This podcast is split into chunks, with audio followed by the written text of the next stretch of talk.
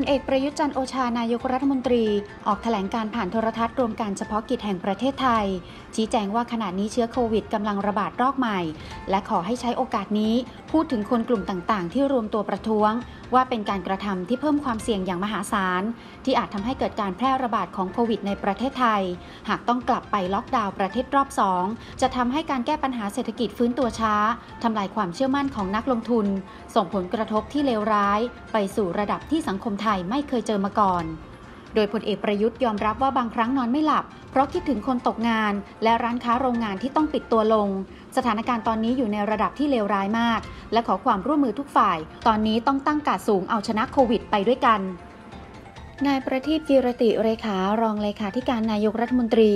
เรียกประชุมทุกหน่วยงานภายในทำเนียบรัฐบาล เพื่อเตรียมรับมือการชุมนุมใหญ่ของม็อบปลดแอกที่ประกาศเคลื่อนขบวนมาที่ทำเนียบรัฐบาล ในวันอาทิตย์ที่ 20 กันยายน โดยที่ประชุมมีคำสั่ง ให้ทุกหน่วยงานเคลื่อนย้ายสิ่งของจำเป็น และเคลื่อนย้ายเอกสารทางราชการที่สำคัญ ออกจากทำเนียบรัฐบาลทันที เพื่อนำไปเก็บรักษาในที่ปลอดภัย และมีคำสั่งห้ามจอดยานพาหนะทุกชนิด ภายในพื้นที่ทำเนียบรัฐบาลระหว่างวันที่ 18 ถึง 20 กันยายน โดยปิดประตูเข้าออกทั้งหมด ยกเว้นประตู 8 อนุญาตให้เจ้าหน้าที่เกี่ยวข้องเข้าออกเท่านั้นในส่วนมาตรการรักษาความปลอดภัยทำเนียบรัฐบาล เบื้องต้นใช้กำลังตำรวจ 3 กองร้อย หรือ 450 นาย ตั้งศูนย์บัญชาการเฉพาะกิจที่ตึก 20 ภายในทำเนียบรัฐบาล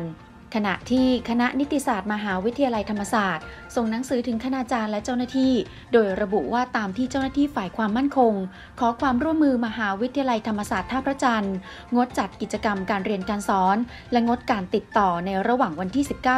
19-20 กันยายน และให้มหาวิทยาลัย ปิดประตูทางเข้าออกด้านสนามหลวง และด้านท่าพระจันทร์ โดยให้เข้าออกประตูด้านพระอาทิตย์เพียงประตูเดียว ดังนั้นเพื่อความปลอดภัยในชีวิตและทรัพย์สิน และเพื่อให้เป็นไปตามแนวทางของฝ่ายความมั่นคง และมหาวิทยาลัยธรรมศาสตร์ คณะนิติศาสตร์ จึงงดการเรียนการสอนที่ท่าพระจันทร์ ระหว่างวันที่ 19 ถึง 20 กันยายนขณะที่รัฐสภาหัวหน้าพักร่วมฝ่ายค้าน 6 พัก ประกอบไปด้วยพักเพื่อไทย พักก้าวไกล พักประชาชาติ พักเพื่อชาติ พักเสรีรวมไทย และพักพลังปวงชนไทย ได้ออกแถลงการยืนยันการชุมนุมของนักศึกษา และประชาชนในวันที่ 19 กันยายน ว่าสามารถดำเนินการได้ภายใต้กรอบของกฎหมาย ดังนั้นรัฐบาลต้องคุ้มครอง อำนวยความสะดวกเปิดพื้นที่สาธารณะที่ปลอดภัย โดยปราศจากการคุกคาม และฝ่ายเกี่ยวข้อง ควรผลักดันร่างแก้ไขรัฐธรรมนูญ ฉบับประชาชน และสวต้องเห็นแก่ประโยชน์ประเทศ เพื่อยุติความขัดแย้ง ปลดล็อกประเทศออกจากทางตัน ด้านนายสมพงษ์อมรวิวัฒหัวหน้าพักเพื่อไทย เปิดเผยว่าวันที่ 19 กันยายน สสฝ่ายค้านเตรียมลงพื้นที่การชุมนุมเพื่อสังเกตการชุมนุม และเชื่อมั่นว่าการชุมนุมของนักศึกษาปราศจากอาวุธ แต่เป็นห่วงผู้มีอำนาจ อาจทำให้การชุมนุมเกิดปัญหาพลตำรวจตรีชาคริสสวัสดี ผู้บังคับการตำรวจภูธรจังหวัดฉะเชิงเซาแถลงจับกลุ่มนายโสพลวิทย์อนันต์ นายเนรันบุญชัยะ นายชาตรีชมชื่น นายพีรวัตรโรจนาฤทัยพงศ์ และนายพีระเดชวิริยะประเสริฐ ผู้ต้องหาคดีร่วมการทำร้ายร่างกายร้อยเอกสมกรดชื่นชูผล หรือผู้กองปูเข็ม นักเคลื่อนไหวทางการเมือง พร้อมของกลางอาวุธที่ใช้ก่อเหตุ หลังจากผู้กองปูเข็มลงพื้นที่อำเภอพนมสารคามจังหวัดฉะเชิงเซา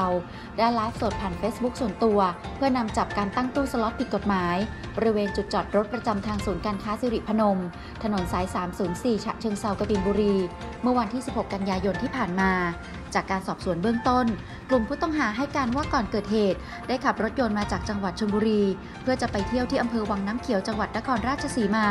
เมื่อถึงเขตอำเภอพนมสารคาม ได้แวะซื้ออาหารที่ตลาดศูนย์การค้าสิริพนม ปรากฏว่าได้มีรถยนต์มาสด้าสีเทาของผู้กองปูเข็ม ถอยออกปาดหน้ารถกระบะของกลุ่มผู้ต้องหา ซึ่งมีนายโสพลวิทย์เป็นคนขับ และมีการขับรถปาดหน้ากันไปมา ผู้ต้องหาเห็นว่าจะมีเรื่องกันรุนแรง เพราะต่างฝ่ายต่างไม่ยอมกัน จึงโทรเรียกพักพวกมาช่วย และขับรถไล่กันมาจนถึงบริเวณที่เกิดเหตุซึ่งเป็นซอยตัน กลุ่มผู้ต้องหาขับปาดหน้ารถของผู้กองปูเข็มเพื่อให้จอด ก่อนนำไม้ที่หาได้ในที่เกิดเหตุ มาตีผู้กองปูเข็มจนสลบแล้วพากันหลบหนี จากนั้นเมื่อทราบว่าคนที่พวกตนทำร้ายคือผู้กองปูเข็ม ซึ่งเป็นบุคคลมีชื่อเสียงและเกรงกลัวความผิด จึงตัดสินใจเข้ามอบตัว กับตำรวจสถานีตำรวจภูธรพนมสารคาม ทั้งนี้ขอยืนยันว่าสาเหตุไม่เกี่ยวข้องกับกรณี ที่ผู้กองปูเข็มไลฟ์สด ใช้ขบวนการตู้สล็อตในพื้นที่อำเภอพนมสารคาม และเรื่องการเมืองแต่อย่างใด อย่างไรก็ตามขณะนี้ตำรวจยังไม่ปักใจเชื่อในคำให้การของกลุ่มผู้ต้องหา ซึ่งจะได้สอบสวนกันอย่างละเอียดเพื่อหาสาเหตุที่แน่ชัดอีกครั้ง ส่วนอาการล่าสุดของผู้กองปูเข็มที่รักษาตัวอยู่ที่โรงพยาบาลพุทธโสธรจังหวัดฉะเชิงเซา มีรายงานว่าได้ย้ายมารักษาอาการบาดเจ็บต่อ ที่โรงพยาบาลมงกุฎวัฒนกรุงเทพมหานคร โดยเวลานี้อาการดีขึ้นมาก มีแค่เลือดคลั่งในตาซ้าย ส่วนสมองไม่ได้รับการกระทบกระเทือนแต่อย่างใดกรมท่าอากาศยานแจ้งว่าแม้ขณะนี้ท่าอากาศยานต่างๆ จะยังคงได้รับผลกระทบจากการแพร่ระบาดของโรคโควิด -19 แต่จำนวนปริมาณผู้โดยสารและเที่ยวบินที่มาใช้บริการ มีแนวโน้มเพิ่มขึ้นอย่างต่อเนื่อง โดยเฉพาะท่าอากาศยานนครศรีธรรมราช ซึ่งเวลานี้ท่าอากาศยานมีผู้โดยสารและเที่ยวบิน มาใช้บริการต่อวันค่อนข้างมาก โดยผู้โดยสารสูงสุดอยู่ที่วันละ 6-7,000 คน จากปกติอยู่ที่ 3-4,000 คนต่อวัน ส่วนเที่ยวบินไปกลับสูงสุดอยู่ที่ 50 เที่ยวต่อวัน จากปกติไปกลับเพียง 24 เที่ยวต่อวัน ซึ่งถือว่าสูงสุดในรอบ 22 ปี และจากสถานการณ์คึกคักเช่นนี้ จากเดิมที่มีเพียง 3 สายการบินให้บริการ ที่ท่าอากาศยานนครศรีธรรมราช ประกอบไปด้วยสายการบินไทยแอร์เอเชีย นกแอร์และไทยไลออนแอร์ส่งผลให้ขณะนี้มีสายการบินเปิดทำการบินเพิ่มเติมอีก 2 สายการบิน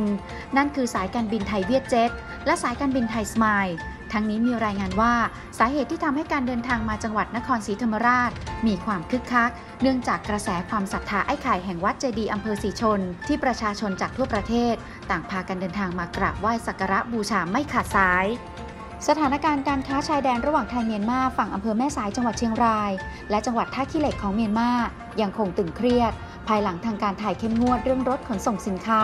จากฝั่งเมียนมาเข้ามาในราชอาณาจักรไทย เพื่อป้องกันโรคไวรัสโควิด -19 ที่กลับมาระบาดในเมียนมาเป็นรอบ2โดยทางการไทยอนุญาตรถตู้ขนส่งสินค้า และผู้ติดตามไม่เกินหนึ่งคน สามารถควบคุมยานพาหนะ มาถึงที่ด่านศุลกากรแม่สาย ช่วงสะพานมิตรภาพไทยเมียนมาแห่งที่ 2 เท่านั้น ก่อนผัดเปลี่ยนให้คนไทย หรือคนเมียนมาที่อยู่ในไทย เป็นผู้ขับรถเข้ามารับสินค้าแทน ส่วนทางฝ่ายเมียนมานายอูมินไหน